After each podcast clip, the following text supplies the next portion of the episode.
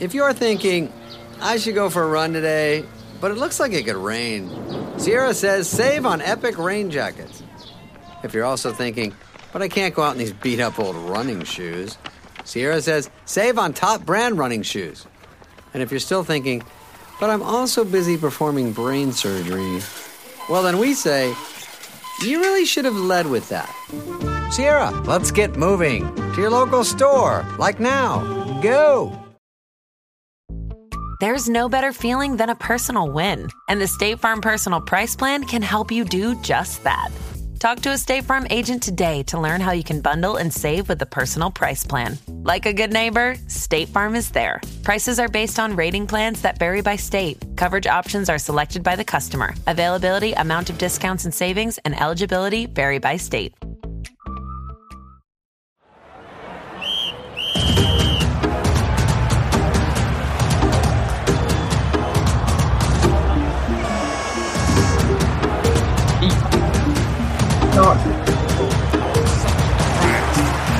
Oh, what are you playing? Yahtzee with friends. Uh, Yahtzee. I had the board game Yahtzee. I've never learned how to play it. What's Yah- what is Yahtzee? It's taken over my life. It's like it's a I'm game. doing a pod called uh, My New Yahtzee App. I'm the perfect guest. yeah. Um, Yeah. it's um maybe I should do a Yahtzee um podcast or at least sort of comedians tournament. It would be one of the most Yeah. boring things you could ever watch. Just some people rolling dice. That sounds quite soothing. It's really nice. So you get like a grid, um, and it's got different like categories that you need to like get. So you get three rolls of five dice each round, and you're Yeah. trying to like fill in the grid and get as many points as possible. It's Yeah. wonderful. My little board had a lovely sort of red. Fe- Look at John zoning out. I haven't got. No, I haven't got. I, I really like that kind of like idea of playing something on your phone that's like past the time, but I haven't never found anything, so I might have to give Oh, Yahtzee a go. the Yahtzee app. Honestly, By the way, everyone, this is Chloe Petts. I thought I was recording. I wasn't. Idiot. yeah, we we we were rec- we said some gold. Yeah. Well, we- I think I've captured us. It's just Yeah. anyway. How are you, Chloe? I don't think we've ever met, have we? We haven't ever met. I'm I'm very well, thank you. Thanks so much for having me. Um, I'm a big fan of Brian and Charles. Oh, thank you. Yeah, Thank you love very much. And John, you've probably done something good too. Yeah, yeah, the loads. Yeah. John's John. Can I say what you do, John? yeah, go for it. Yeah, you're a football commentator. Yeah, do I commentate for local radio, BBC Radio Devon? I do this. I'm a sports business and broadcasting student at university. Um, that's about it, really. He's really That's very good. cool. Student, and you've already broken into the commentary. That's things are looking good for you. Yeah, did my first co-commentary at Tell 16 Chloe how you broke years old. into commentary. Uh, just just shot an email to the head of BBC Radio Devon saying like, "You got any any chance I could hop on?" She- he was like, "Yeah, go for it." That's pretty impressive. It would be more impressive if it had been the head of the whole BBC. You just like, any chance you could Yeah, whatever. the Devon guy. Got it. Um, Yeah, FA Cup semi final. Do you want that? So is it is it one of those jobs that it- he was like, please, please, we're desperate, we need someone, or or do you think um it was your talent? Nah, they probably were desperate to be fair. But now, now I'd say they, they. I don't think they'd ask me back on if I was if I was bad. No, so no. I my think- neighbour could email tomorrow and get a get a gig. Oh, I think I think you've got to have some sort of like. Not, I think I was I was sort of known-ish around the place as like knowledgeable. How about- you were sixteen? How? I don't. I don't know. I don't know. Wow. To be fair, just knew just knew people that knew other people. I guess. I reckon what all we should do, and all the listeners of this podcast, everyone email the head of BBC Seven this week asking if you do coke. Yeah, if you can have a little, truly, truly see how a easy little pop. to. Come- Yeah. Yeah, You're killing my uh, my source of income there, guys. Come on. no, I- please, everyone do it. Yeah. thing Oh. is, John's good. I've had a go at commentating on the pod. Um, it's really hard. John's. Can you just do a quick line? No, no, no. We're Oh, not doing this. We do this every time someone comes on.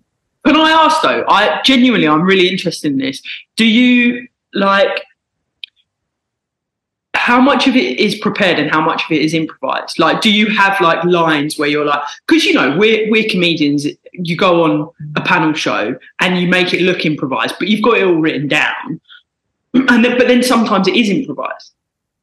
Yeah, it's good. It's actually a really good question. I have so for every player that's in the squad, I have like their number, the amount of goals, assists, yellow cards, red cards, and then every club they've played for before, and then a little like line about them. So if something does happen, if they do happen to do something like I don't know crazy, I have like a little mini script. But everything that happens live in play is all like improvised. I just You realised I was just staring at you, John, like an admiring uncle. So I'd, I'd probably say it's like 70% improvised, 30%. Because a lot of the stuff before, so like you're on air an hour before, an hour after as well. So you've got to like answer questions and all of that's like pretty rehearsed and like you can sort of know what's coming based on how the game goes. But But like, so do you do you have like stock lines in your back pocket as well? Say there's like a like a last minute winner or something. Someone's come from two 0 down, and you've got one where in that scenario you just whip it out. Come on, Yeah, let's hear it, John. I, ha- I have like a, I have, I'll have one for each game. So like game dependent. So if it's like a, like the Devon Derby, for example, like you'd, I don't know. Well, I'm, I'm a big fan of like, I'll look at like teams' badges, for example, like Plymouth have a, a s- like a ship on their badge. So like maybe something related to like sinking a ship if it's a last minute like goal or something like that.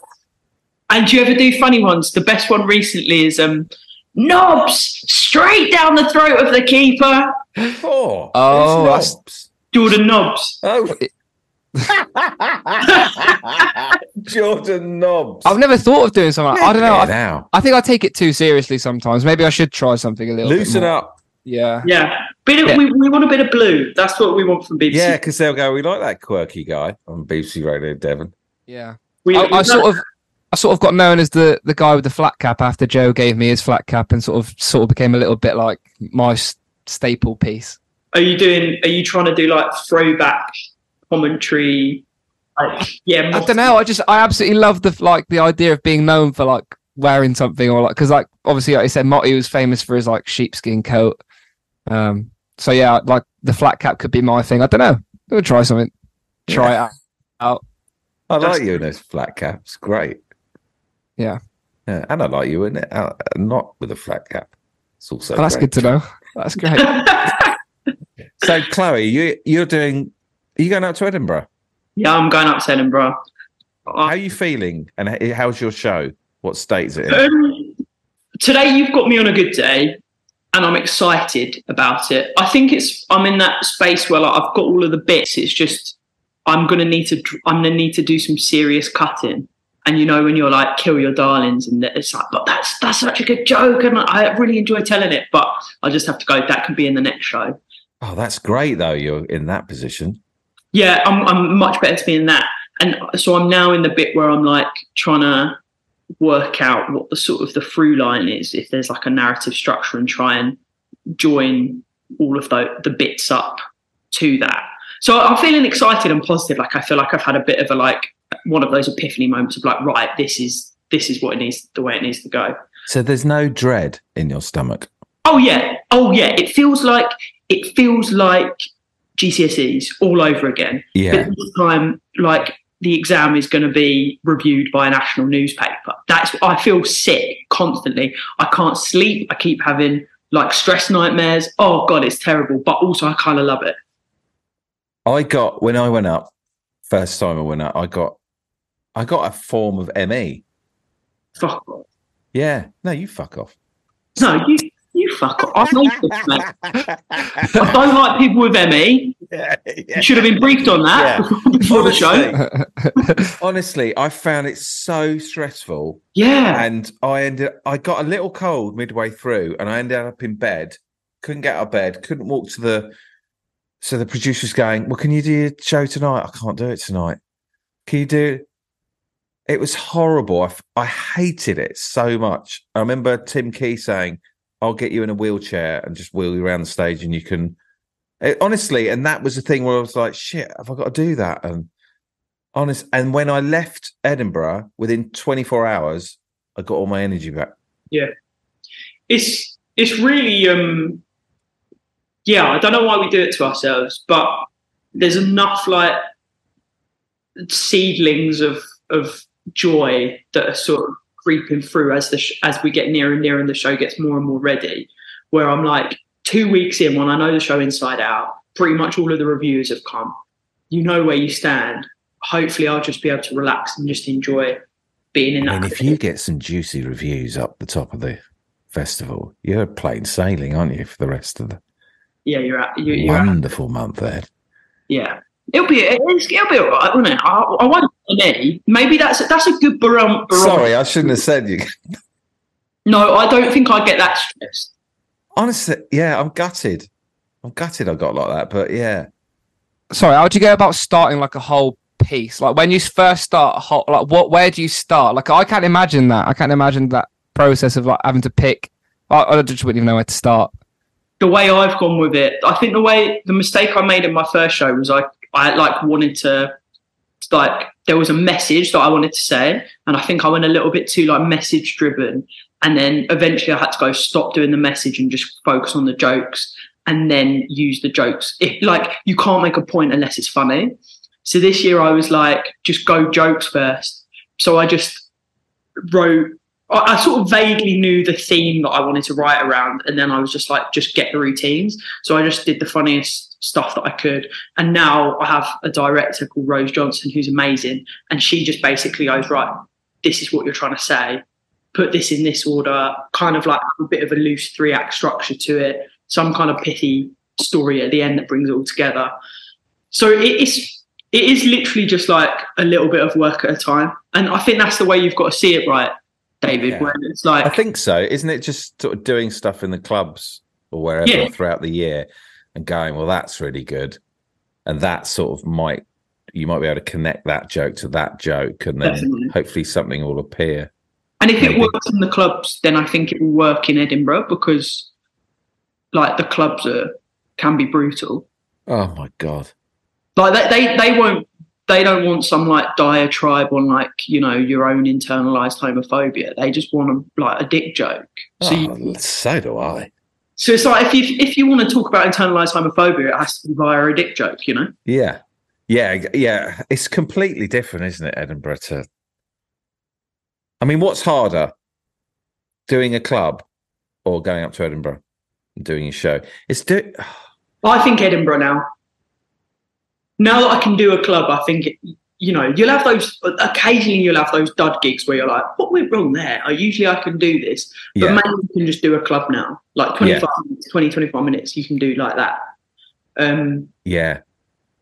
I But- used to enjoy the clubs more. I used to quite like that.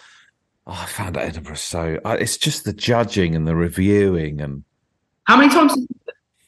I did. I did once in two thousand nine, and I felt, I felt like there was a little bit of people were talking about the newcomer for me, and then say, "Oh, the judge is coming in again," and it stressed me out so much that yeah, I couldn't move out of bed. And then I went up in 2017, 18, just to muck around on that bus. Yeah, that bus, Oh, yeah. bobsleigh. And I loved it because there was no pressure. Um, and then I went up and did the show, which I hated. I remember on the second night, I was just stood backstage just going, fucking hate this. I fucking and it was, I think it was like July the 31st. yeah, yeah, Yeah. yeah. I've always had a troubled relationship with stand up, but you enjoy it. I love it. Yeah, yeah.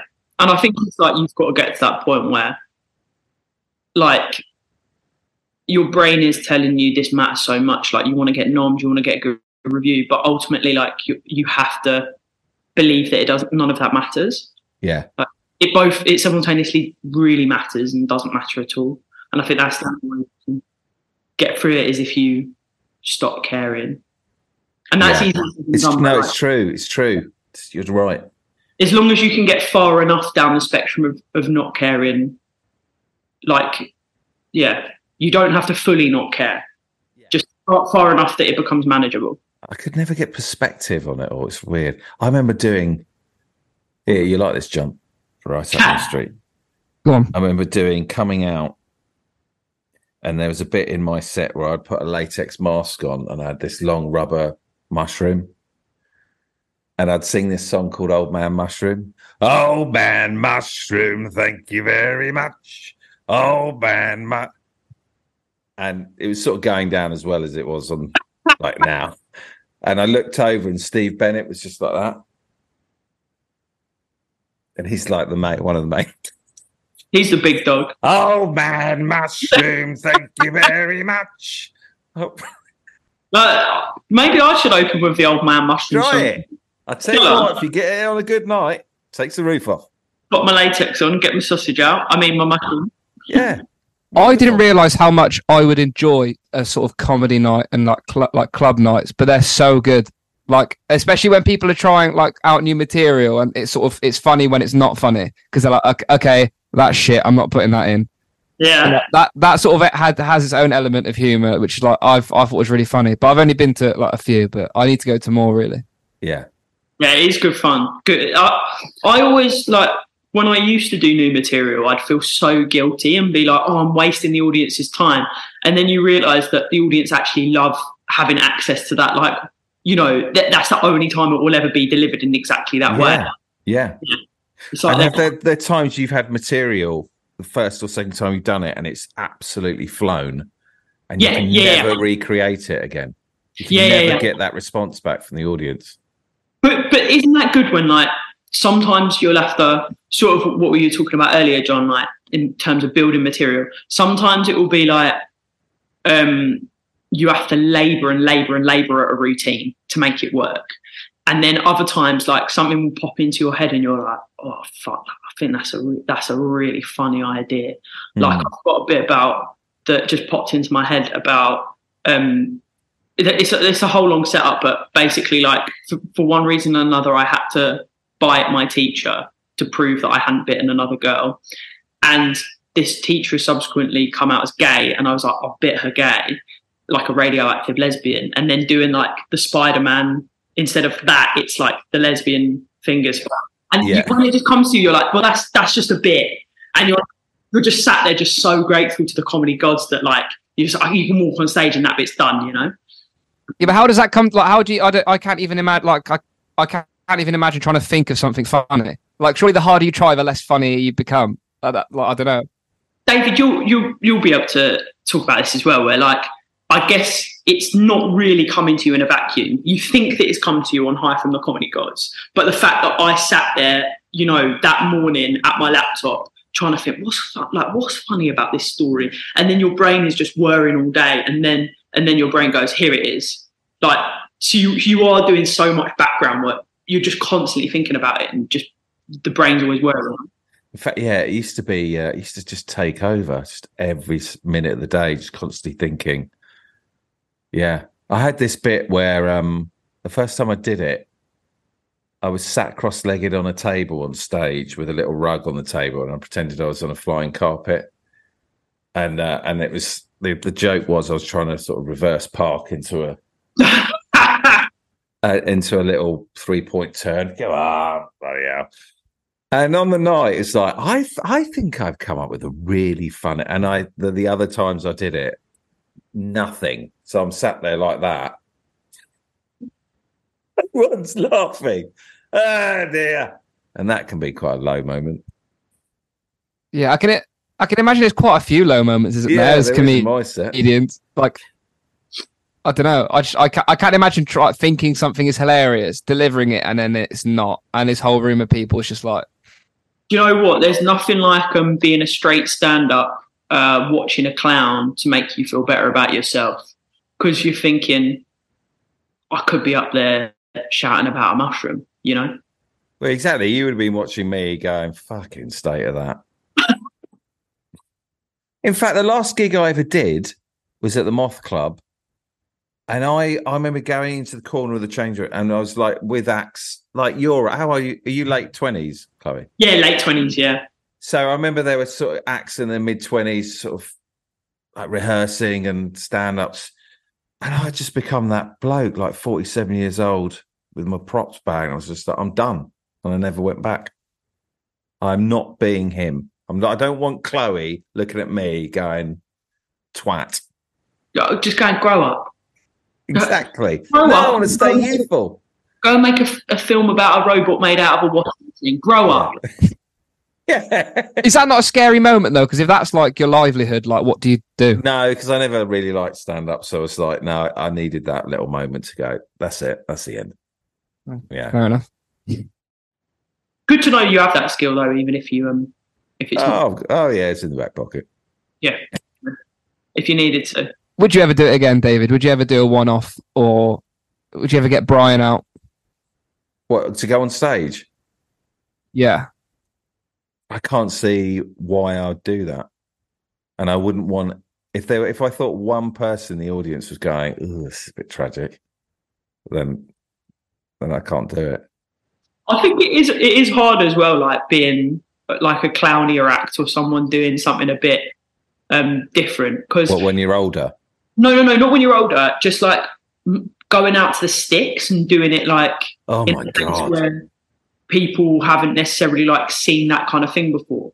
Because like at least if a stand up goes out there and they don't like the stand up, they've seen enough stand up on telly that they sort of know what that person is going for. Whereas sometimes to them, like when they see a clown, that they don't realize that the clown knows what they're doing is fundamentally silly and they're just sat there like embarrassed on your behalf. yeah, yeah. Which I used to love. I used to like creating that in the audience. I used to like. I sort of had a battle with loving that they were uncomfortable, and um Isn't it that like you leaned into that, but you also that's the bit you think you'd be scared of, right? I know. But I I started getting sort of envious of you guys, where you just w- waltz up on stage, just take the mic and go bang. Whereas I'd have to put a wig on and go, ha, ha, ha. Yeah. Yeah, you do feel grateful when you like rock up in Hull and you've got a rucksack and then and just your thoughts. then Spencer Jones has got two holdalls. Oh my god, he's got stuff written on his belly, and come on, Spencer. son. Crystal Palace, Alice, yeah. do you go? Yeah, I do go as much as I can. Now, I would be a season ticket holder if like, you know, work wasn't primarily on weekends. Oh, of course. Yeah, it's gutting. But I was a season ticket holder up until a couple of years ago. Um, and yeah, I'm, I'm I'm a massive Palace fan. I'm huge. Did you grow up near there? So I grew up in Kent, Oh, My where? uh, Sittingbourne. Okay, Did you grow up in Kent? I was near. I was sort of Tunbridge Wells way. Right. Yeah. Um, my dad was Bromley, and he used to go to Palace with his uncle. And then when I was a kid, I just picked it up off him like immediately from, from such a young age. There are pictures of me when I'm absolutely tiny in my Palace kit. Um, Who are your little heroes then? When you were yeah. I was going to say who who like who struck what made you fall in love? think, yeah. uh, I mean, I don't think any of the players that were playing at the time made me fall in love with it. I think it was, you know, just- like, you, you're not you, you're not watching Ben Watson going, "Wow, this is this is the way you play the game." Um, um, See, that's interesting because like you say you say that, but I remember watching Exeter City as a kid and thinking, wow, like I'd kill to be like as good as some of these. oh yeah, yeah. No, I mean, like Wayne Routledge came through when he was 17, and he was my big hero. Seventeen. Yeah, I used to have 22 on the, on my back because of Wayne Routledge.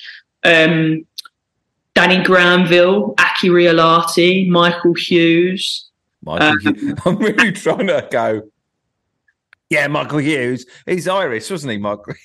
But who else? Who would you guys have known? Um, so that was when when I was really small, and Who was the manager at the time? so we had um, Trevor Francis for a bit. Um, Beautiful. Steve. Oh my God, what's his name? Coppell. yeah. Um, Steve Bruce. Ian Oh, Dowie. Ian Dowie. Do you know He's- James Gill, Chloe? I do know James Gill, yeah. So he's a big Palace fan. He loves Ian Dowie, doesn't he? He's got Ian Dowie anecdotes coming out. Of I his think he might have he might have cried on the pod, didn't he? Speaking about Ian Dowie. Yeah, he did. That is, that is so classic James Gill. I think that ma- that man is the most of any man I know. Just always like just just one sentence away from crying. Just just one turn of phrase and that man's gone. Well, da- Dowie tipped him over the edge. yeah, he's a bit of a My New Football Club hero, isn't he? Uh, James Gill, Yeah, sort yeah, of cult, been on the most cult classic, yeah. top All guy. right, I'm gonna Have you have you chatted Palace with him? Get on like a I've house on played fire. a bit, yeah, yeah. We, we played on a um charity match at Selhurst Park a couple of weeks ago together. Oh, he told. Oh, he told me about that. yeah, yeah. What what was his take on it? Um, that he was just. I think just happy to be involved, just to be asked. I loved it. It was great. Had- I played with Wayne Routledge then, and um, know what? I've got to Google Wayne Rat. This is terrible. You don't know who Wayne Routledge is? I know the Come on. name inside out. I just can't picture him. he's got over 400 Premier League caps. Shit. That's so bad from you, David. I That don't even recognise Terrible. what? He, he was at. He's a little unit. He spent most of his time at Swansea, didn't he? Or a lot of it. Yeah. What? Why don't I recognise his face? That's so weird. Sorry, Chloe. I feel like I've disrespected you there. What you, you haven't disrespected me at all. It's just nice that we've um, that we've acknowledged and noticed that you've got early onset Alzheimer's. And you can That's terrible.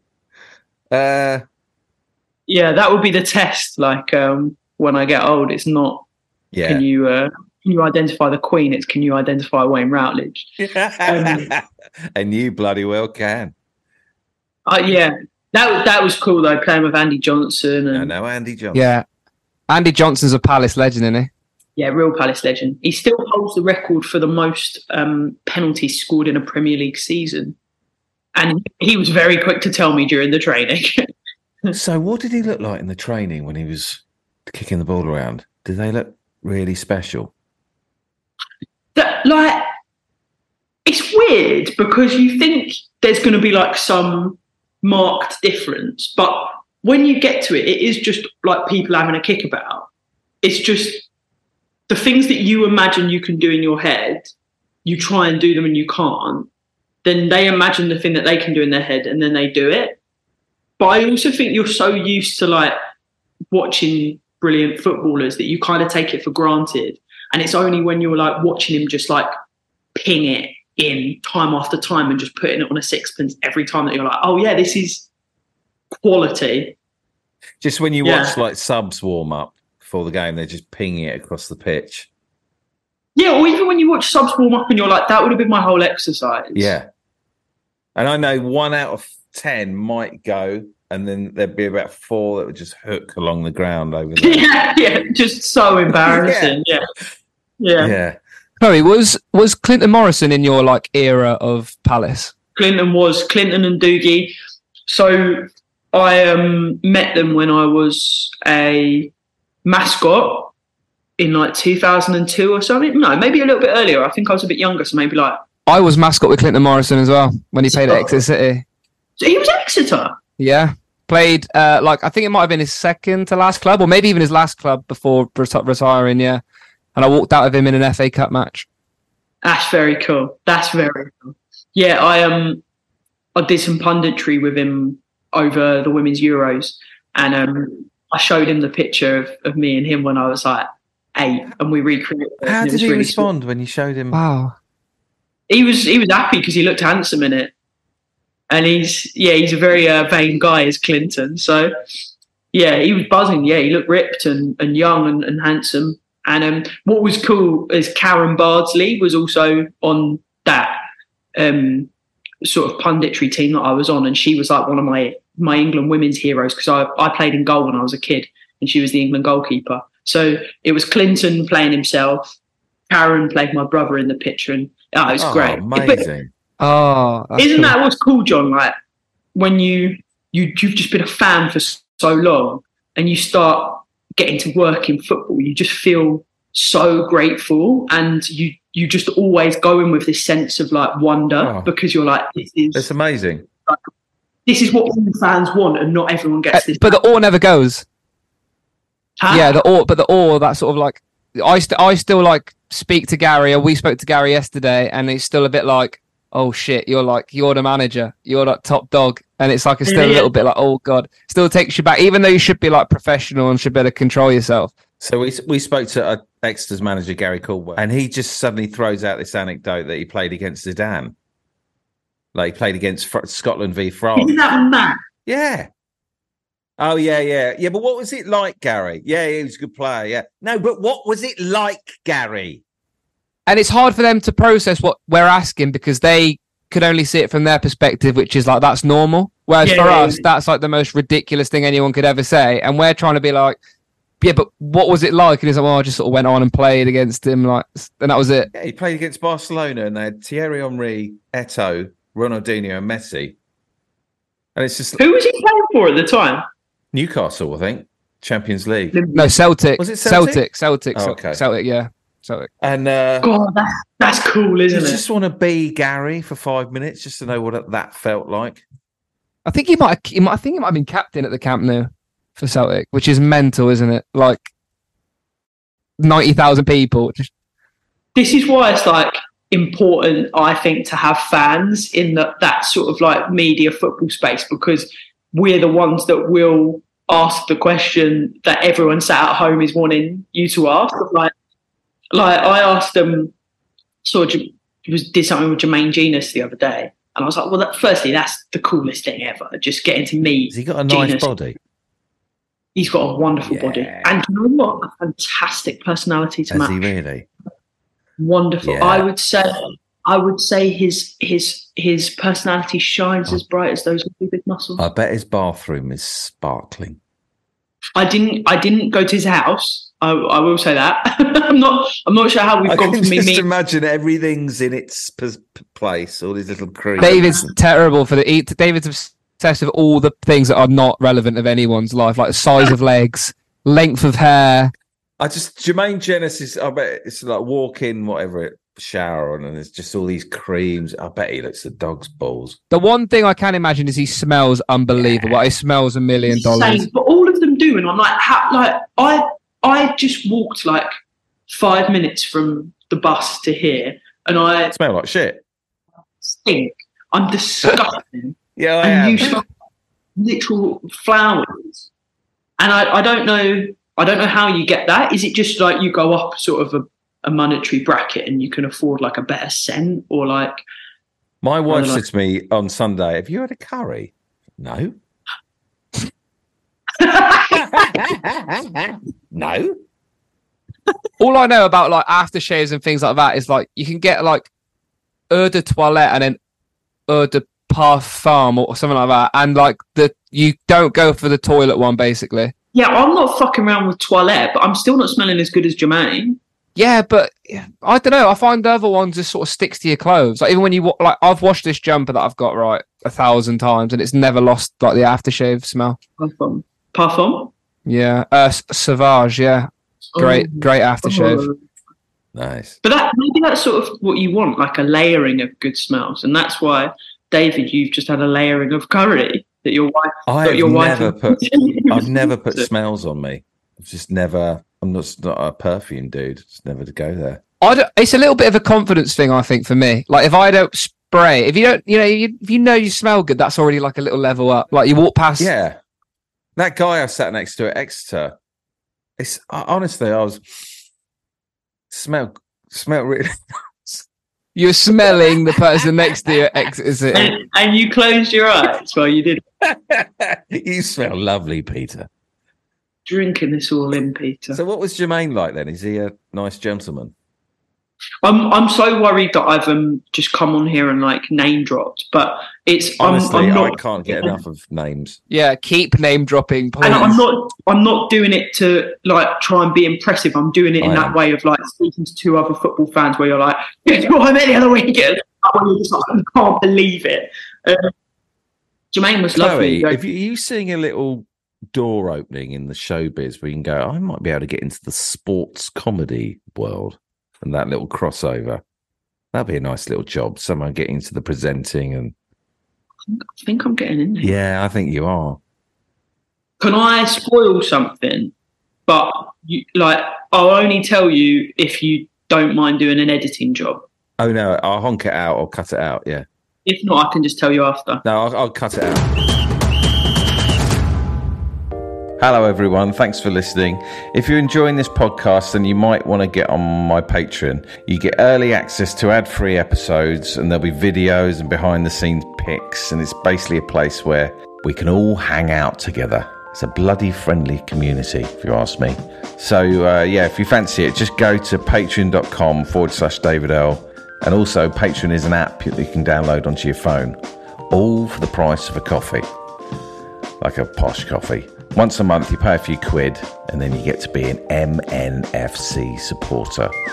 My New Football Club supporter, that's what that stands for. That's your thing. So sign up at patreon.com forward slash David Earl, and the link is in the description of this episode. Thanks again for listening. Right, back back to the pod. Are you up for answering the famous 10 My New Football Club questions, Chloe? I'm so up for it. Could not be more. Uh, let's get them up. Now we've now we've got to fill time while David gets them up because every single week he never has them up. Is it quick fire?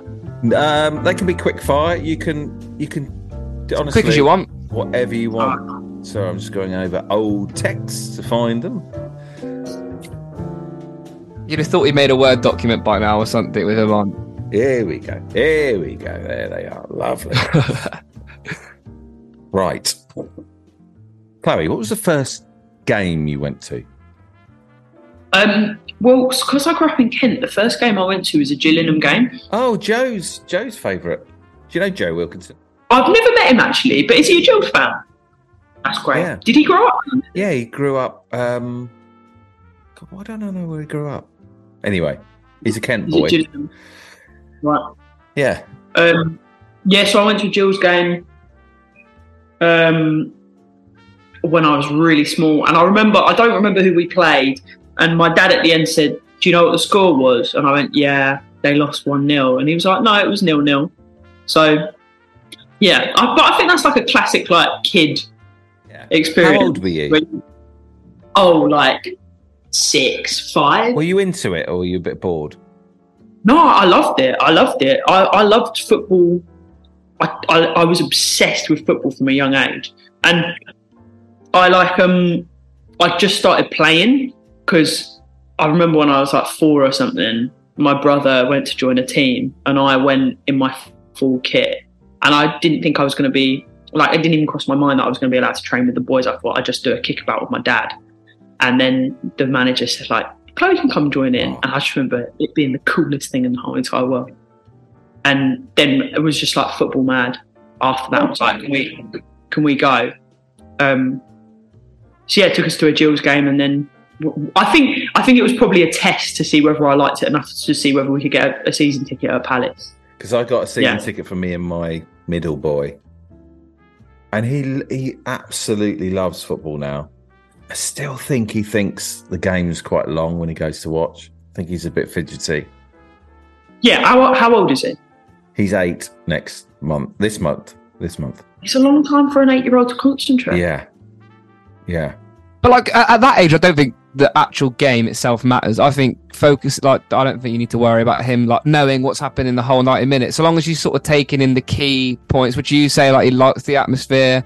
He like like last time he went, he got to speak to Gary at the side of the pitch and all those kinds of things. So like those are the things like you say stick with you forever, and that's what then eventually makes you want to pay attention for ninety minutes when you're more like tolerable and able to do it. Yeah. Give him some sweeties, that Oh, sort of he's, yeah, he has his sweeties. I remember my first game. My dad brought like toy cars and that kind of crap along, so I just like it wouldn't bother him. I'd just sit there, and if I need to do anything, I'd have some. What on the to do. big bank? Nah, we did. I didn't go to. I wasn't going on the big bank when I was like five, was I? I don't know.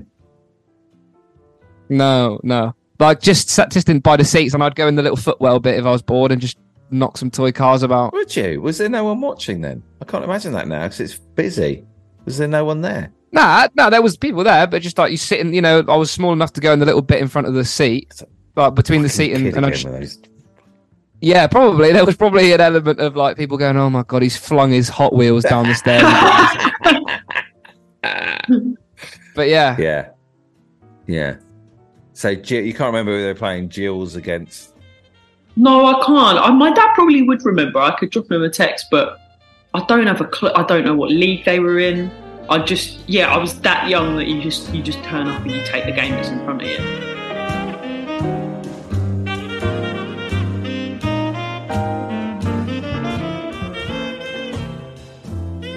Question two Where, when you go, or when you had a season ticket? Where'd you sit in the ground and why?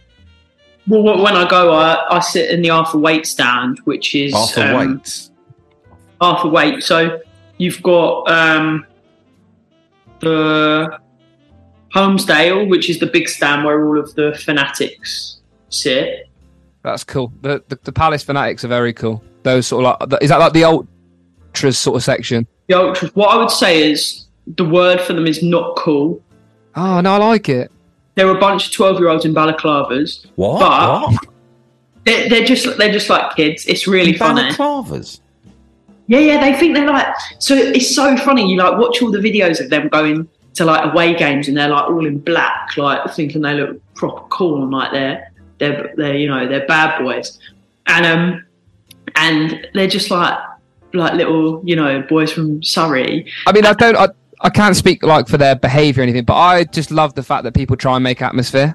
But what what what despite all of that, I respect them so much, and I love what they do because they have like when my dad comes, he doesn't come to watch the games as much anymore. But he's a massive Palace fan, but he doesn't come to watch the games anymore.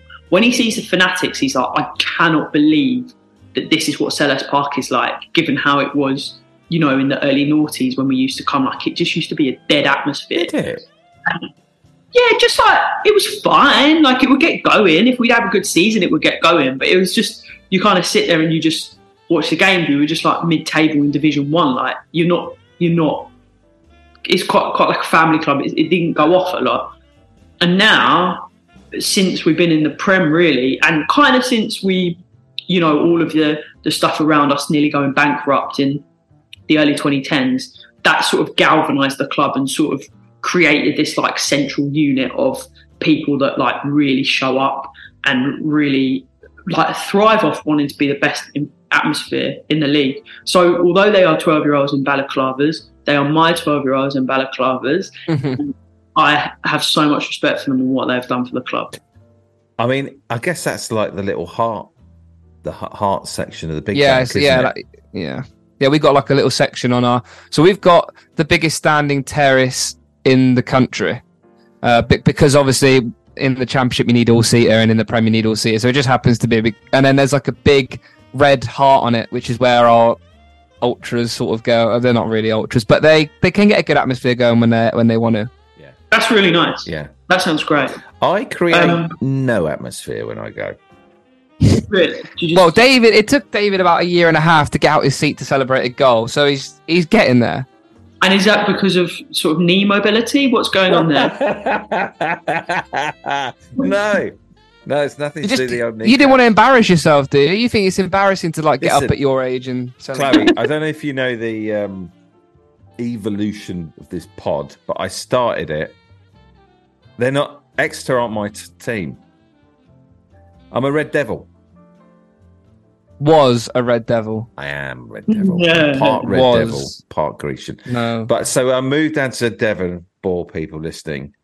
And hey, So is that that you're finding it difficult to get up and cheer? yeah, so you're to begin fit? with, I was like, well, I don't know who that is who scored. And I'm like, okay, well, great, we're winning 1 0. anything to me. It's interesting. It's interesting because I can I can get up for I can get up for a game wherever. Like when yeah, we, I'm with you.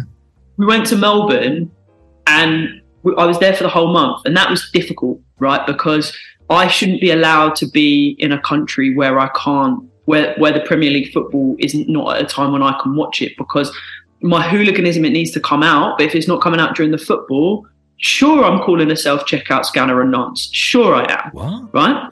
Are you a bit of a think- naughty, naughty person? In- I'm not naughty. I'm I'm fun with it, you know. But I, I will get a bit leery, okay. And so Joseph from um, Two Hearts, the, the the New Zealand duo, who are absolutely brilliant.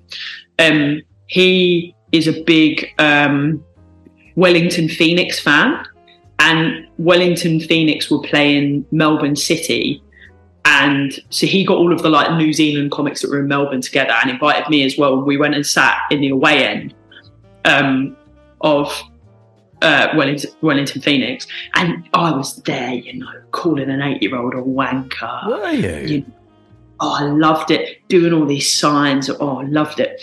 And I honestly could just immediately, because I was around all these like Wellies fans, I was like, yeah, I'm, I'm here. I was joining in with the chants. I was on my feet. I was, oh, and yeah, I don't know. I can just switch on that that that feeling so quickly because I love it, and I feel like it's Since I've come to uni, it's the same for me.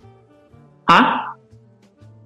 because I, I, I went I but since I've come to uni it's been the same for me because I like, obviously can't watch Exeter City as much because I'm here so I still need to get my football fix so I go where wherever I can and like I went to last season I went to watch Notts County versus Altrincham and we went in the Notts County end and I remember like giving like singing chants about Notts County players that I'm not like asked about but just because you're there in the moment you're like yeah uh, you know just you get involved it's I and, it's something when I was younger, I could ever, I was like, nah, I'm only ever going to support Exeter City or whatever, and I'm never going to. And then, like, all of a sudden, when you're going in away ends with other, especially with your mates, you're like, oh, this is a bit of fun.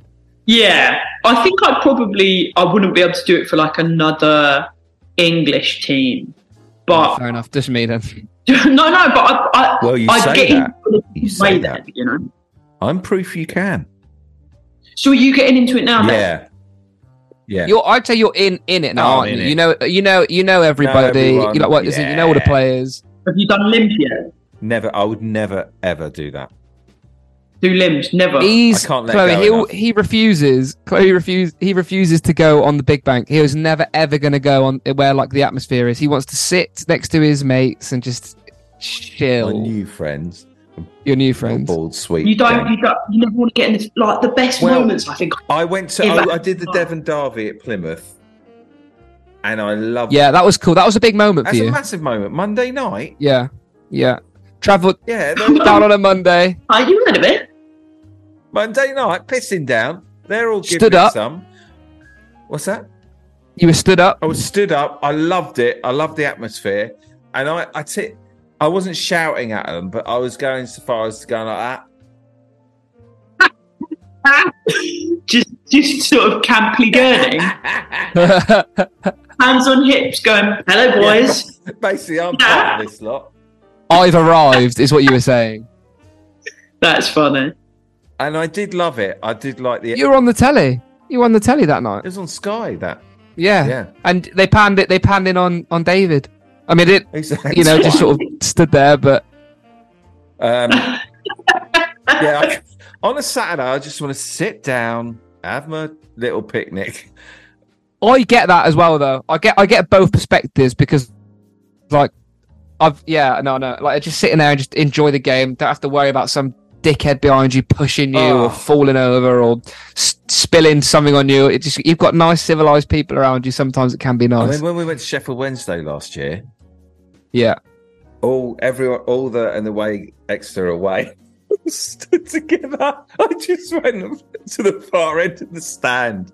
I was looking for him and I was like, he's not here. He's lying to me. He's not here. And I had to look all the way to this far left. 80 yards away. That's funny. Yeah. Um, Do you ever get a chant going, David? A bit of old man mushroom? what's that? Ever get a chant going? A bit of old man mushroom? That would absolutely take the, You wouldn't take eat- the roof off. nah. no. Yeah. uh,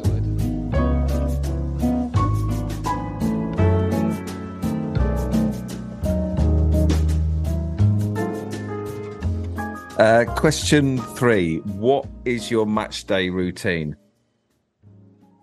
Um, so I suppose I don't really have one now, but when I was going, it would be because I, I the time when I was most recently a season ticket holder, I was living in Streatham, so it was like half hour door to door to get there. Yeah, it was great. So you go, it's it was great as well living in Streatham because I made quite a lot of Palace friends. So I go and meet up with my mates Joe and Dan, and we we'll have a couple of pints before getting to the stadium. I have a couple of neck a couple of Heinekens there, and then um, I'd sit on my own, which I really liked. Oh, Um, some some occasionally there'd be like a spare ticket for for them to I could go and, and join them. why do you like sitting on your own? Because I like sitting on my own. It's like um, it's like um, you're like lonely in a crowd, and I feel like football is the place where I go and I switch off from everything else. And I don't have to worry about any anything else or think about anyone else. I just get to go and just focus on the game for a couple of hours. And when you're sat on your own, you sort of you have that community if you need it. Like there will always be a person around you if something happens to go, what what was that like?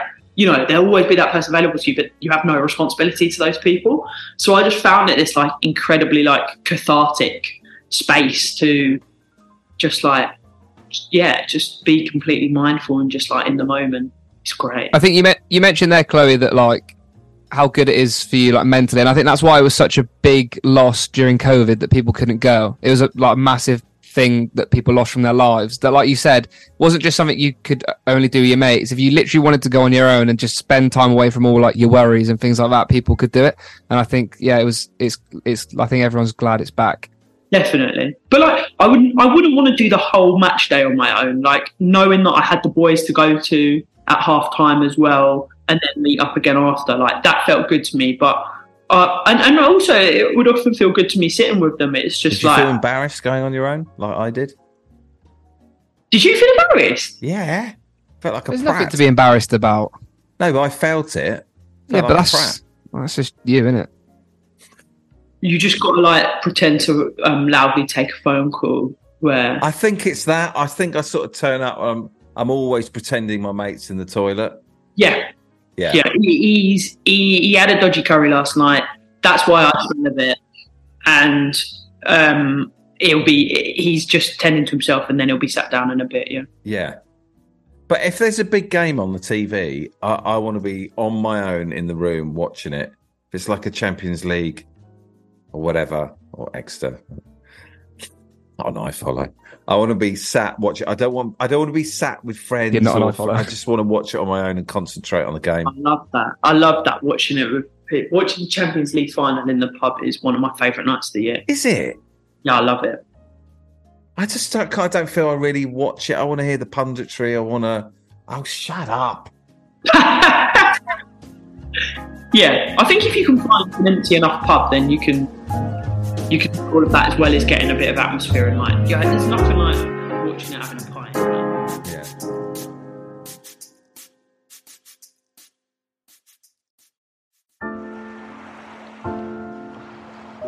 Um, who do you go to games with? Dan and Dan and Joe and their associated parents, oh, siblings. They, they, so they're all like South London people that I met when I lived in South London and worked in South London, and so it's like quite like a family affair, and it's really nice actually. They're they're really great boys, um, and yeah, it's, it's just it's yeah, it's just amazingly fun, and it, it's really cool. Like sometimes you know when you go to hang out with people, you're like, oh, my social energy's a little bit off today. I'm not sure I'm going to be able to bring it. When it's football joining you, you've always got something to talk about. You're never worried about you know interacting with Joe's dad or Dan's dad because you just talk you just talk Palace and and it's funny and um and it's great. And so I like going with Joe because sometimes I'll sit with Joe um, and he sits right down in the corner flag where the Arthur Wait meets the home, Holmesdale. So you're sort of like level with the pitch.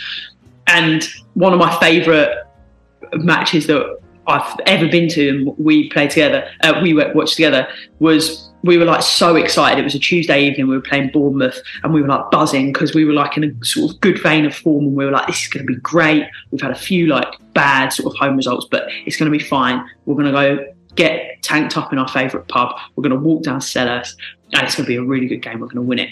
And then in the first 15 minutes, um, I think it was Mamadou Sakho got sent off, and we were like, for God's sake, like, of course, this wasn't just going to be an easy walk in the park. But we managed to hold on, and then, like, you know, in the 60th, 70th minute, Jeffrey Schlupp like goes through, bangs one in. We are so we're so drunk, so euphoric, and Schluppy comes to the corner flag, and we basically just like charge the pitch and are just in this you. Embrace with with Schluppy, and then Did Zaha through. You embraced him. Yeah, yeah. Well, I basically I was at the front of the rush, and I, as we went through, I got shoved, so I was on the ground, just like you know, sort of like a turtle on its back, just sort of What? at the bottom of this melee. And then, my, so my mate Joe got there first and got the embrace while I was just sort of in the bottom trying to get up. And um, oh, it was amazing. And there's like, so there's all these like official like palace photographs of Joe like holding Schluppy's face and oh, it, it, that was one of oh that feeling of as I say limbs like yeah, it just feels it just feels so good and so euphoric. And we taken our mate Beth. Yeah, what was what was Beth doing? She she was just standing there going like, what's happening? Right, okay. And she just didn't. She she was like, is this what happens every time? This is this is crazy. Um, I'm jealous of your freedom, Chloe. I want to be able to do that. why can't you? Don't, don't you just get swept up in it? You don't even think about I, I get swept up with the jumping off the seat, going, hey! As soon as I go, hey, I go, sit down, back, sit back down, David. I get that. Whereas I want to go down the I can't steps believe this. And- Nah, I can't believe that mental block. It's I like for me. There's nothing there. Like it's just If all. you saw me jump up, run down the steps, and hug Demetri Mitchell, and just go, ah, oh, you go, what the fuck is he doing? No, you'd go. What the fuck is he doing? yeah, it's all in your own head. You're, you think what, what it sounds like with your stand up and with this is you think you're a tragic middle middle aged man and you're embarrassed to yourself, but I don't think you are. I've never said that. No, I, th- I think I think you kind of are. I don't think you are. I think that's what you're saying, but no I one else. think is I think he kind of is. I Right. think he's worried about it so badly that he s- becomes it. Worried about what? About being that middle-aged, awkward no, no, man. because I was like this in my twenties and thirties.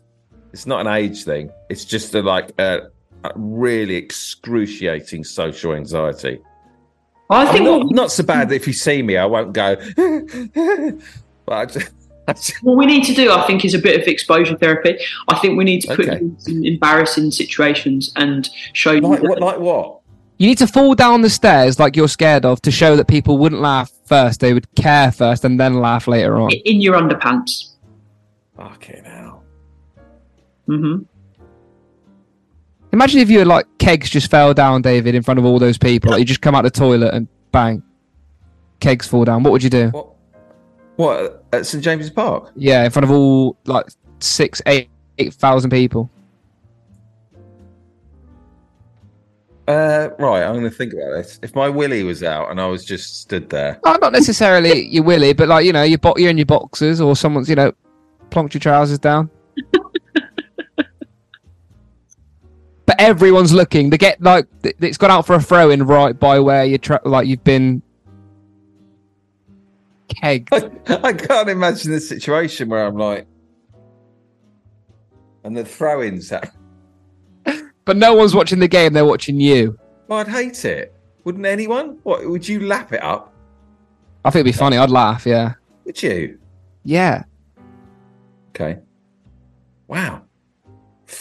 I'd be embarrassed, but you'd own it. You know, You got to own it. Look at this. you got Like that. some kind of. I'm just trying to think. What would the charm be with your, you your trousers up? You know. What if my trousers were down? Yeah. Um. Uh. Fucking hell, this is going to happen, isn't it? Yeah. You're get. You're I getting. just feel like someone. Someone's putting their trousers down. Someone will be doing that. Yeah. Um. Okay. So, um, trying to think how to get from this point to the next question. I feel like I haven't dealt with it correctly. Can I, can I just say though, I think on the note of um, being able to cheer, like I wouldn't be able to cheer as much as I would want to if the energy of the stadium wasn't there sustaining me. So, for example, I found during the women's Euros, I was feeling equally as passionate about the games in front of me and like this incredible intense desire for win and to win and like the nerves that you feel you know watching any any major tournament it the one thing that was disappointing to me is because there's not that like there's not that history of women's football yet the the sort of intensity of celebration is is slightly less i would argue? Is it really? yeah, I would say so. I think that the happiness is there. There's just not the like urgency, and I also partially think like men celebrate more because it's all they've got, and women women celebrate a bit less because they're like, this is great, but I've also got yoga and friends, um, and so like the way that I thought I was going to do limbs at that Euros final. It wasn't. Yeah, it wasn't as intense as. It was like so I had all of this energy, but Oh, there was that's no one, interesting. there was no one doing limbs with me, so I had nowhere to put it. So it What did. were they doing then? Just Everyone was just going, "Yeah, woohoo, great." oh, Whereas I wanted to like punch and hit, you know, like the you know the big the big feeling. so I might have to blame it with the people, the people who sat around me. You need It's not to- actually my fault. Yeah, that's why you need to go on the big bank. All right. You're not going to do it, are you? There's nothing like toxic men to get you going. Oh, wonderful bunch of guys. I cried when Jay Stansfield got a hat trick last game of the season, John. Uh, uh, an actual Well, salty did- tear. Yeah. I'm telling you, a salty tear. You don't believe me, do you? They- yeah, they want a dry eye in the stadium, though. That's not anything. no, no, no, that's a cliche. I stood up and I had a tear. That's not the one who like used to, like his dad used to play or something. Yeah, yeah, yeah. yeah. That that I mean, even reading about that on Twitter made me cry. Yeah. It was a special day, wasn't it? Very special. It's easy to say, yeah, that made me cry. That made me cry. Did he cry? Yeah. Oh, Jay. I'll tell you what, I felt it. I was with my boy. I was thinking about his dad and him. Oh. And, oh. Oh God, that's lovely. So there wasn't a dry eye, was a throwaway cliche. Well, it wasn't a throwaway cliche because everyone everyone was crying. So No, no one was around me. But I respect Well, you your were. I respect your te- tears, David. There isn't Thank a you. hierarchy. There isn't a hierarchy. You feel is. All right, and that is lovely. Thank you, Chloe. You're welcome.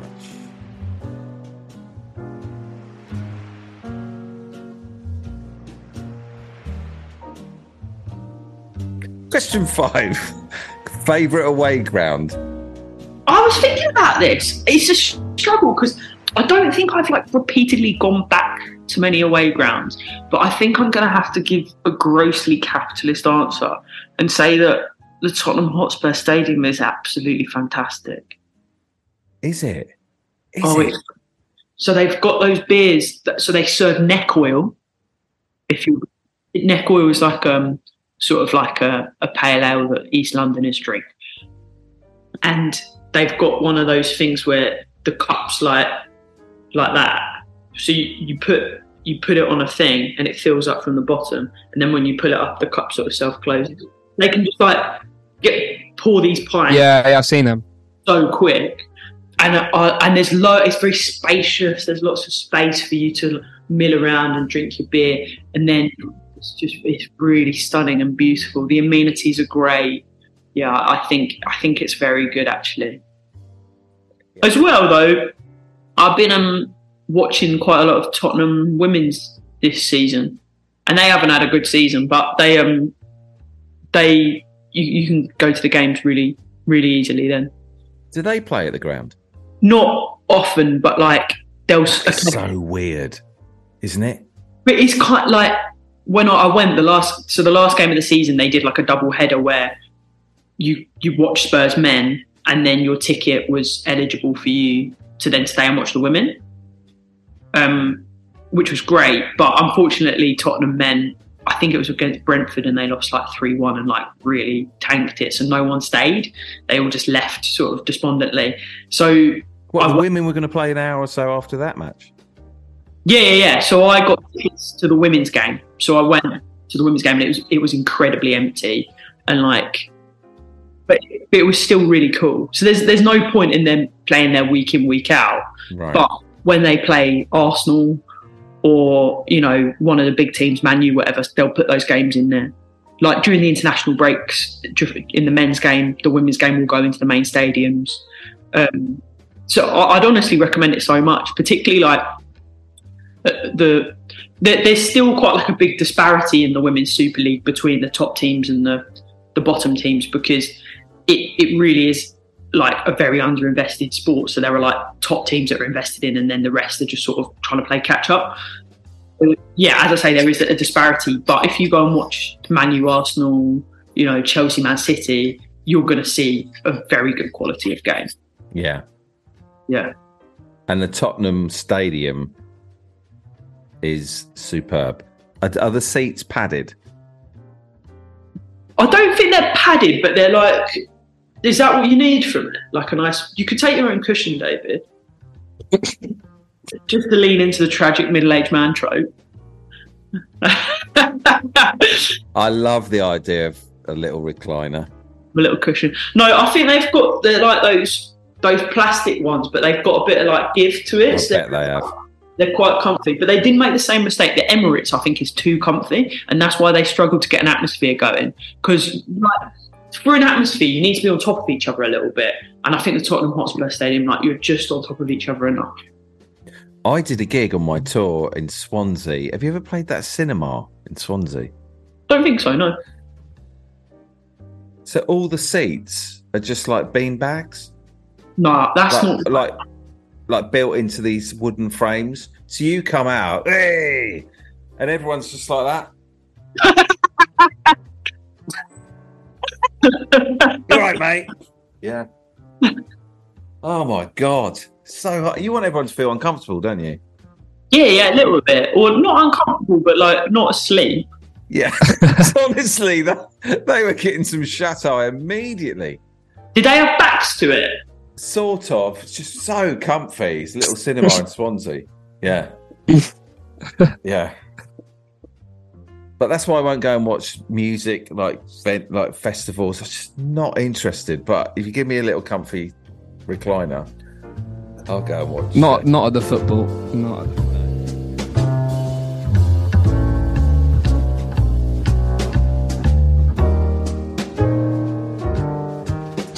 Question six: least favorite away ground. Um, the Emirates is up there. Mm. Um, Who are Palace's rivals? Brighton. Of course. I've never been to the Amex actually. Oh, it's beautiful. Actually, I have been to the Amex. I went to see the women's. There, there were quite a lot of the women's Euros there, and it's fine. Yeah, it's a decent stadium. I'll give them that. But the travel there and back, absolutely Yeah, nightmare. dreadful. You got to get that little train from Brighton Station to Falmer. Yeah. Uh, it's weird that Brighton are. That doesn't sense. Do you want me to tell you why? Yes. And also, do you know the Seagulls Eagles Yeah, story? that they just started saying it after we said it. Right. I can't remember it. Was Yeah. that question seven? Can you tell us about the origin of seagulls and eagles? Um, why? Why are they your rivals? um, in um, the seventies, I believe it was Alan Mullery and Terry Venables were our respective managers, and they had been rivals in their playing days. And that season, due to like league matches, cup matches, and cup replays, we played each other five times. And basically, they sort of were going at each other. Then it spilled onto the pitch. Then it went into the stadium, and it just went off. And each game got progressively worse and worse and worse. With it like you know stuff building up to the, the match, and ever since we've just hated each other. And they, when we would sing "Eagles, Eagles," they would start singing "Seagulls" back. So that's where this. Oh, right. Wow, I've never heard that story before. No. Yeah, not many people have, which is um, crazy. Is it a bit? Is it nasty when you've been to a derby? um, it's difficult to say because I don't involve myself in that stuff. Like, I think if you want it to You be nice, surprise me. No, I'm like I'm one of these people where I'm all mouth but no action. If it actually came to a fight, I'd be like, no way, no way, I'm lovely. Um, all I've done is incite you to violence. Why you? Why do you now be violent back? Yeah. No, I won't involve myself in that. But I think I think it could get hairy if you wanted it to. If you were that sort of bloke that you know you needed to get punched in the face to feel something, I think you could. I think you could, right? But it's not like it's not like Newcastle, Sunderland, or you know, something Exeter, like Plymouth. next to Plymouth. John, yeah- have you ever been to a Devon derby and you've been like that? Come on, you fucking work. Jump. Yeah, that- Nah, nah, nah. nah. I'm, I, Yeah. I don't care about the other team most of the time, but I've been to a few Devon derbies where, like, I mean, I remember like a police officer got stabbed at a Devon derby, and people punching police horses, and police horses kicking people, and all sorts. So, like, yeah, the Devon derby can So notoriously you've be pretty bad, but it's got better with recent years. Snapping. You've never snapped. Nah, I'm too. I'm a pretty laid back guy in that regard. Like, you'd have to do something pretty extreme to get me to like bite. But it's also like if you snapped, like, uh, like you're gonna get beat up, right? There's no, Yeah, exactly. I, no like, way that I could fight a man. I mean, look at me. I'm not exactly the biggest figure in the world, am I? I, I couldn't. Uh, I couldn't hold my own in a fight. I don't think. Yeah, I'd, and like I'd rather, yeah, I'd rather walk away from something than like, And also, I'd get no pride or enjoyment out of beating the crap out of someone to show them that I'm like, what? What does that show? Like, what? I'm stronger than you. Great, well done. Sort of Yeah. thing. Like, I don't know. It just doesn't doesn't make any sense to me. yeah. The wise man, he walketh the way. There you Is that go. My, my that? shiatsu teacher told me that when I was about 18. Yeah. Huh? What's shiatsu? Acupressure. Oh dearie me. The wise man, he walketh away, David. So, so you're embarrassed by literally everything else in your life, but not that, Happy to touch other human beings. right? Okay, but not not during limb. You- Just see limbs as like ac- a form of acupuncture. I wasn't happy. I stopped. There was a bloke in the class when we were working on. Oh, throwaway as well. Didn't fondle me, but there was a bloke in the class, and I, when we were working on legs, Oh,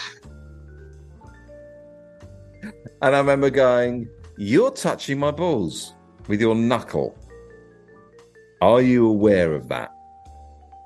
And did you say that to him? No, just, was just like okay. that.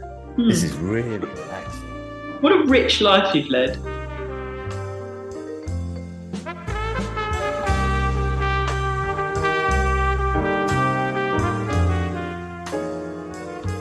Okay.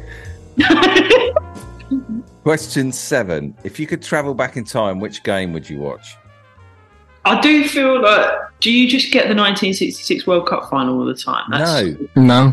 no. I don't know if we've had it. Maybe A lot of people, a lot of people just choose like te- like their teams like game that they go back and watch. We haven't really had a lot of 1966. That'd be a cool one though. And do you know what as well? Like, I would love to. Um, well, maybe I wouldn't have loved to have been there. Maybe just the YouTube repeats were enough. But the the Istanbul final in 2005. Liverpool. Yeah, yeah, oh, yeah. it's amazing, wasn't it? What a game that would have been. I, I cite that as like firmly solidifying my my love of football.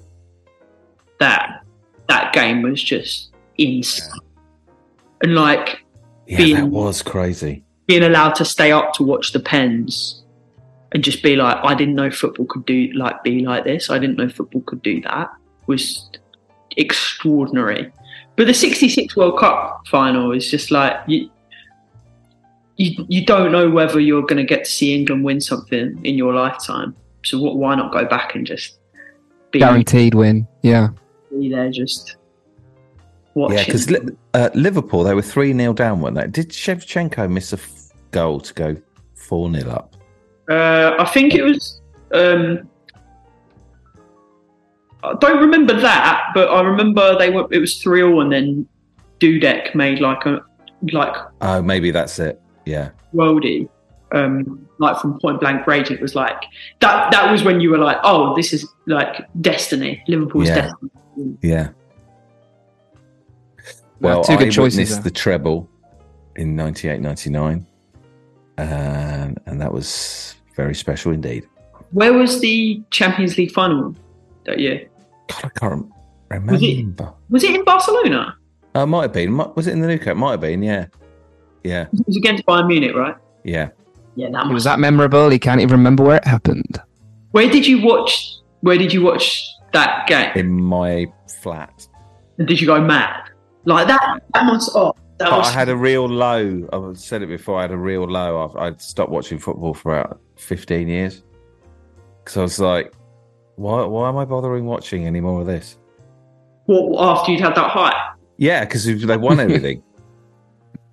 That's crazy. yeah, I really went off football. Yeah. So careful what you wish for, John. You don't There you give a go. shit, do you? Uh, not about the treble now. But I'd, I'd, if Exeter City won the treble, I wouldn't be there like, oh god, what am I going to do now? I'll just go right. Let's go again. you don't know. That's what I I think thought. it would, like give you some kind of freedom as well of like I'll always have that. Like Leicester fans getting relegated this year, they're like, but we'll always have the Premier League, we'll always have the FA Cup. And, yeah, once if, if Palace did it, I'd be like, I'm that's that's if, if Palace won something, I'd be like, that's more than I could have asked for. What's the best that? What's the best realistically that Palace can achieve? What's the best they can get? How Oh, far can they go? A season in Europe, I would be buzzing. Yeah, Yeah, I'd be yeah absolutely. surely buzzing. they can get that, can't they? But like, you look at all the teams above you, and like, we're just we're just fine. Like, we could get ninth this year, but it would it would just be like a like a rare season where, you know, certain teams had a, that usually get those spaces would have an off season. So Yeah. I don't know. You're reliant on a lot of other factors, I guess. Yeah. But Roy said Roy said that we're aiming for top half finish, and that would be our first top half Have you met Roy? I've met Roy, yeah. You've met Roy. I've met Roy, yeah, he's lovely. Have you? Yeah, he's he's a real um there's there's a real star quality to him. Is there? Yeah, there's, You've, there's- really, you've met quite a few. I think I've actually met Roy Hodgson. Fun fact. Got a selfie with him. did, did you think he had a bit of star quality to him? I was quite young, so I was don't think I was like conscious enough to like recognise star quality. I just remember thinking he's England manager. Let me get a selfie. Yeah. Yeah, but I, I do think there's, I think there's a bit of a like um like if you haven't met Roy or like you just see Roy in the media like, why has this old man done so well? But then I think if you if you meet him, he's got this incredible ability to make you feel like you're the most special person in the room in that moment. And for a football manager, that's a fantastic quality and he's Mm. also very smart, very intelligent, very perceptive. Um, and yeah, it feels like he he uses his words incisively rather than just like babbling on. Chloe, that's one of my favourite bits of my new football club, that little Roy Hodgson bit. That's nice. Yeah, I don't know why. I sort of wanted to give him a hug then. Oh, I was like, oh, Roy Hodgson's special. I didn't realise that. I think he is. Yeah. Yeah. Does that make me um goated in the annals of um, Yes, you go on to the leaderboard. above James Gill? you go on to the top 10 of the leaderboard.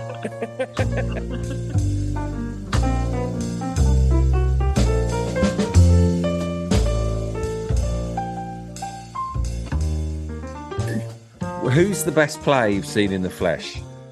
Anyone? So actually, um, a few years back, maybe 2016, 2017, I don't remember when, I was living in Seven Sisters and my mate was a Tottenham fan and he couldn't take his, um, like he, he had a ticket for Tottenham versus Real Madrid in the Champions League and he couldn't take it and I just kept pestering him, give it, give it to me, you've got to give it to me, you've got to give it to me because I was like, this is probably going to be my one chance as a Palace fan to see Ronaldo.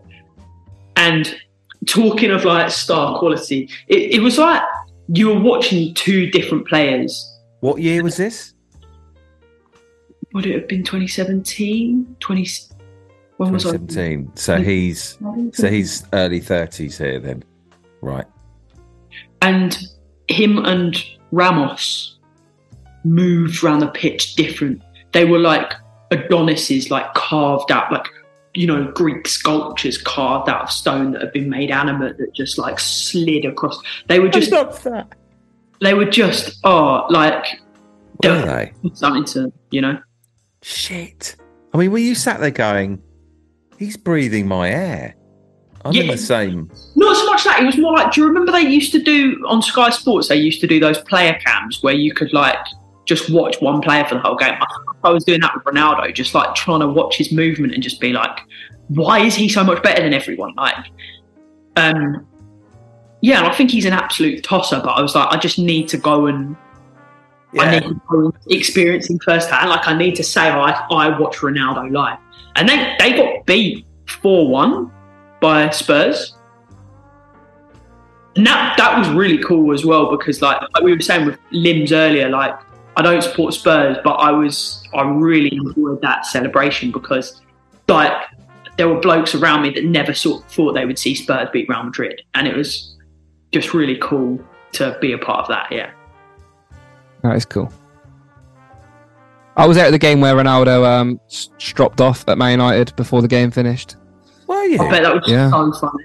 Yeah, sort of the get. He, I think he'd asked to beco- come on as a sub. He turned it down, didn't he? And then just walked down the tunnel. Yeah, walked right past. Is that me. the I was one where right- he smacked the phone? Uh, I'm not too sure. I was I was right by the tunnel, so I remember hearing what was No. happening down there, and then he just walked right past. He still had his earrings in, and so he knew he weren't gonna. He didn't want to come on. He just walked past. Yeah, Is that when he left early as well? yeah, yeah. He left left the game like he, he was walking past to go get changed while they were still playing on the pitch. Yeah, didn't clap anyone. Was getting booed. That I would have been. I would have been like on the floor laughing. Playing I, I didn't know at the time that he'd left. It wasn't until like a like a few hours after when I got home that I realised he'd left because he was throwing a tantrum for not playing. Oh man, it's so. I was good. gutted he didn't play. watching watching the like the fall of that man has been an absolute honour and pleasure. You know when like narcissists get their comeuppance and you're like, this is fantastic.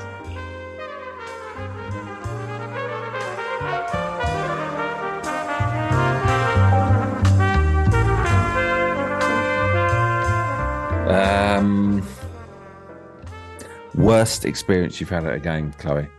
Do you know what? I actually couldn't think of one of these, and then when we were talking, I, I thought of one earlier, and I was like, I'll save it.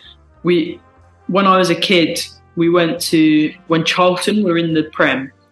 We played them, I think, in the Carling Cup, or what you know, whatever it was called then. So we went to the away end because you know it wasn't that far away from where we lived in Kent.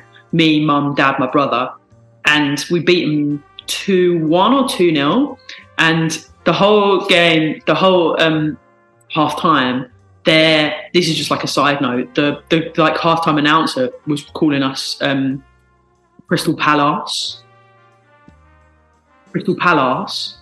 And um he got fired. He got sacked for doing it which i thought like Did he? yeah. It was just but it was just funny. But then after the game now this is bleak guys. So um a, a warning. But we were with the Palace fans and the Charlton fans were trying to get us, so we had to walk out of the ground behind police. Were you with your mum and dad as well? yeah, we, we were just uh, we we were there, and they they probably would have left us alone. I would argue because we were really me and my brother. And so we followed these police officers. and I was a little bit scared, but I was like, "Mum and Dad are here; I'll be fine." And we peeled off to go round a corner, and some guys in balaclavas followed, and basically said to my dad, "Like, you think we wouldn't do anything to your kids, but we would." And my dad like squared and was like, "Fuck off," basically. And my my dad never gets angry; he never swears. Like he's the most chill, placid guy. And he, I think he just went back off and then like ran me and my brother like away. But yeah, I didn't know. I, I remember like it being feeling really ominous when I was a child, but I didn't really understand what was going on because like I didn't really understand the social dynamic that they like entered into. And it was only like a few years later when I like said to my mum and dad like that was really scary, right? They were like, yeah, those those those adults threatened threatened you, which yeah, and, and I think it was it felt like an empty threat, but Yeah. yeah, they were yeah, just that that like bleakness of football fans that your ego could be so bruised that you would threaten to hurt children. How old were you at the time? Oh, seven or eight. Oh my god. No more than that. Like little kids. Um, Fuck. Yeah, it's, it's, it, isn't it? Isn't it mad? Like the It's mental. yeah, what what what hurt football fans would say because their egos have been bruised. I was just to get at the start of this anecdote, I was like, oh, it's really nice you went to football with your mum, your dad, your brother. And I was thinking, oh, I'd Mm. like to go with Naomi and take the boys, all of us as a little family. And then it ended there. the anecdote ended there. But you have to remember, we went to hundreds and hundreds of games as a family when we were children. Did you and that- really? I love you did that. Yeah, it was it was honestly amazing, and it was only like a couple Was of your years. Your mum really into it as well? she my mum said to me i didn't have one clue what was going on the whole the whole time she was like i didn't i didn't know when it was a throw. I didn't know it was offside. I just knew when to stand up. She And just she just wanted to be there as a family and have a day I- together. and she like she loved it as well. Like she really she knew all of the play who all the players were. She kind of had a sense of like who was good and who was bad just from like watching. But she just loved the atmosphere and like she she would cheer so hard when palace would win. And yeah i think she just we just all, all liked being together and we liked that ritual of going together it was lovely Yeah, I love that. I'm trying to give a convince Naomi to do that. I think. Yeah. I think I'll get her. Maybe. does this she like football too No. No, we went to watch Exeter Ladies last year, and she, she sort of enjoyed the first half, and then she was a bit like, yeah um, yeah yeah I think I could get. I know if I took her and she went to a few games, she'd start to enjoy all the characters, and but she's just got to invest a bit of time. Yeah. If you're listening, my dear.